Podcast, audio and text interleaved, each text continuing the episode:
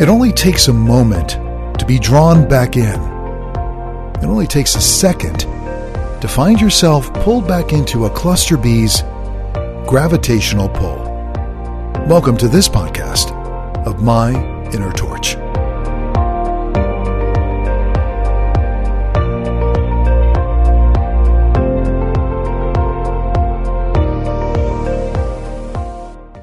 Well, I wanted to start out with a a paragraph that I read not too long ago, which actually resonated with me, and I think it might resonate with you.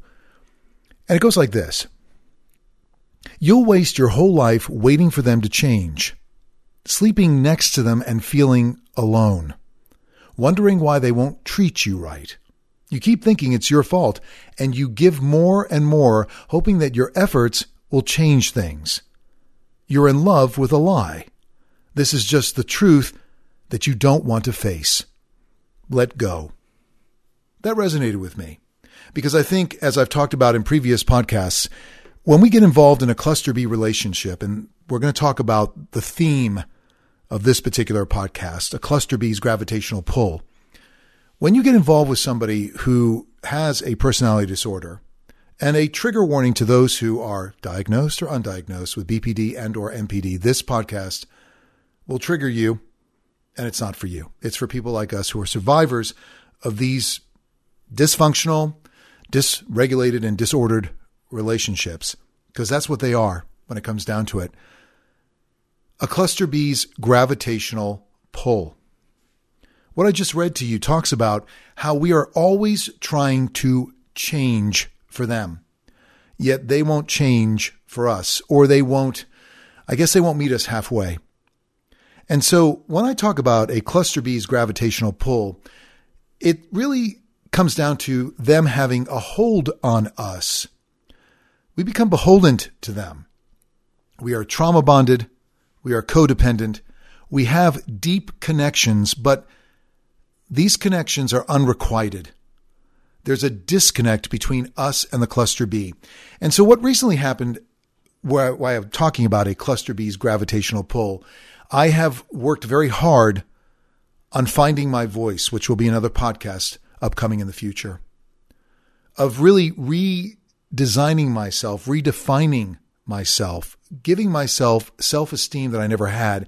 It was self esteem that was always invested in other people. They had to reflect back to me my self esteem. For, in other words, for me, I needed the validation. Much like a narcissist needs to be told that they're wonderful, I needed the validation from somebody else to feel valued. This is what I look to my wife of 20 plus years now. She doesn't see me. She doesn't validate me. She actually, in joking sense, in a joking sense, enjoys the art of tearing me down and we joke about it, but there is an underlying serious theme here. There is an abusive theme here, the tearing down, because it's not always meant in a funny way. And again, who usually jokes with somebody and tears them down at the same time? So recently, my wife had a medical procedure. It wasn't anything serious, but she was going in for a medical procedure, and I was there, obviously, to to be there for her, to drive her. She was going to be put under general anesthetic, and so as they were wheeling her into the operating room, I felt a tremendous amount of empathy and compassion and love.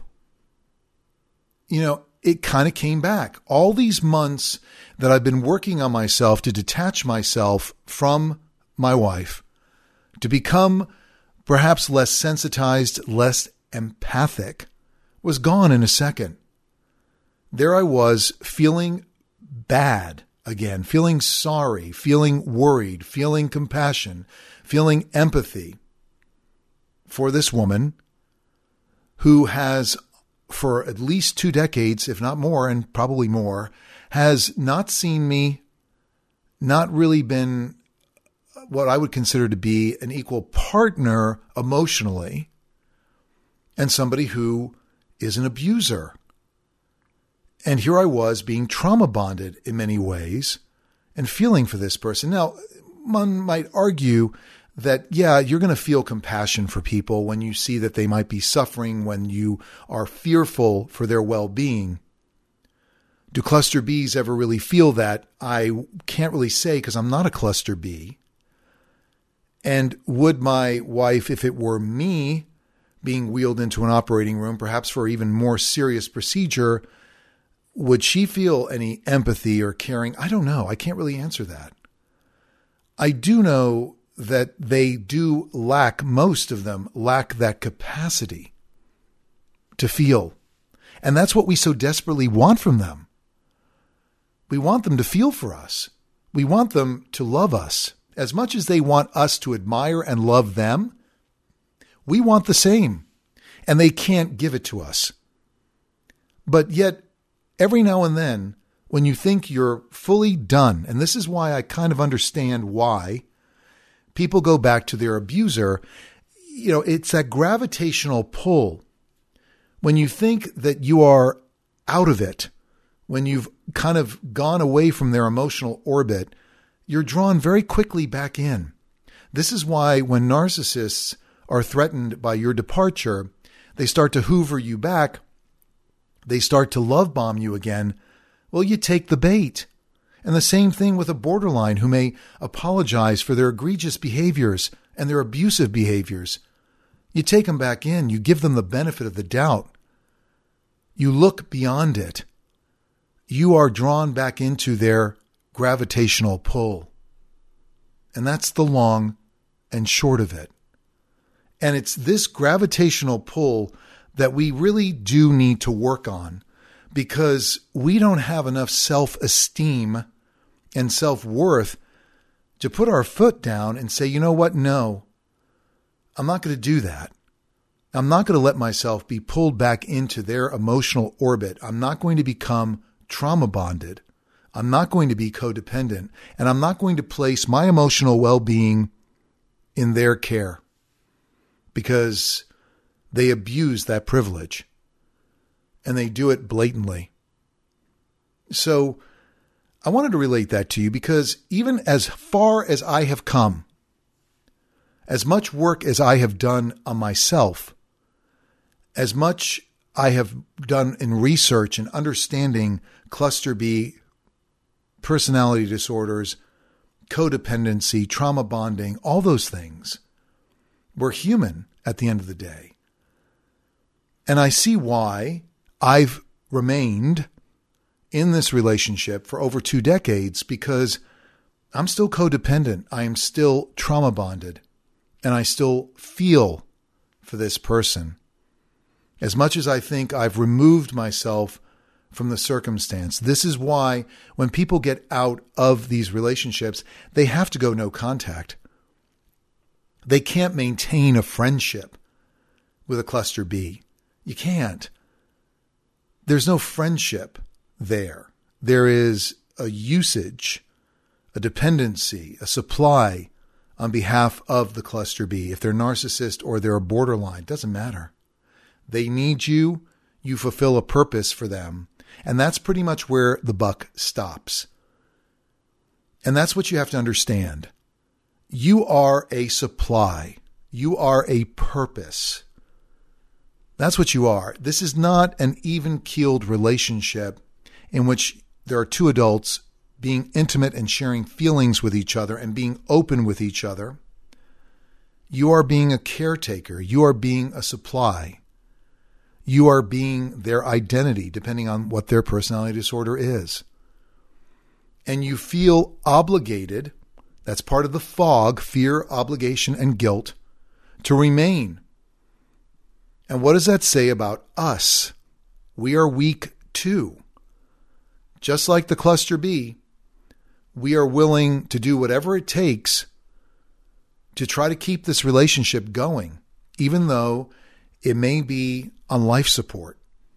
And the idea of not being involved in that person's life is daunting to us because it's our life. Their life is our life. And we can't even imagine not having that life, no matter how abusive it is. And it all makes sense to me in that one moment when I felt that compassion, that love, that empathy which is not really deserving. Yes, as a human being, somebody going in to have a procedure done. In this case, it wasn't something to save her life, but I felt compassion. I felt empathy. I felt the feelings that I felt over the years that I thought were gone. I thought I had erased them, and yet they were still there. MyInnerTorch at gmail.com. Thank you for making this one of the most uh, popular podcasts for dealing with the cluster Bs for survivors. Please leave a five star rating on whichever platform you happen to be listening to this. It does help spread the word. I've done almost 100. In fact, I think this is podcast number 120 over two plus years, documenting and charting my experience through this journey, the outcome of which I'm not really sure is going to be at any given time. But I appreciate your continued listenership. I appreciate your continued understanding. And I also appreciate your support. New episodes uploaded each and every Friday at 10 a.m. Eastern Standard Time. Till the next time, be well, and in whatever you do, be good. This has been my Inner Torch.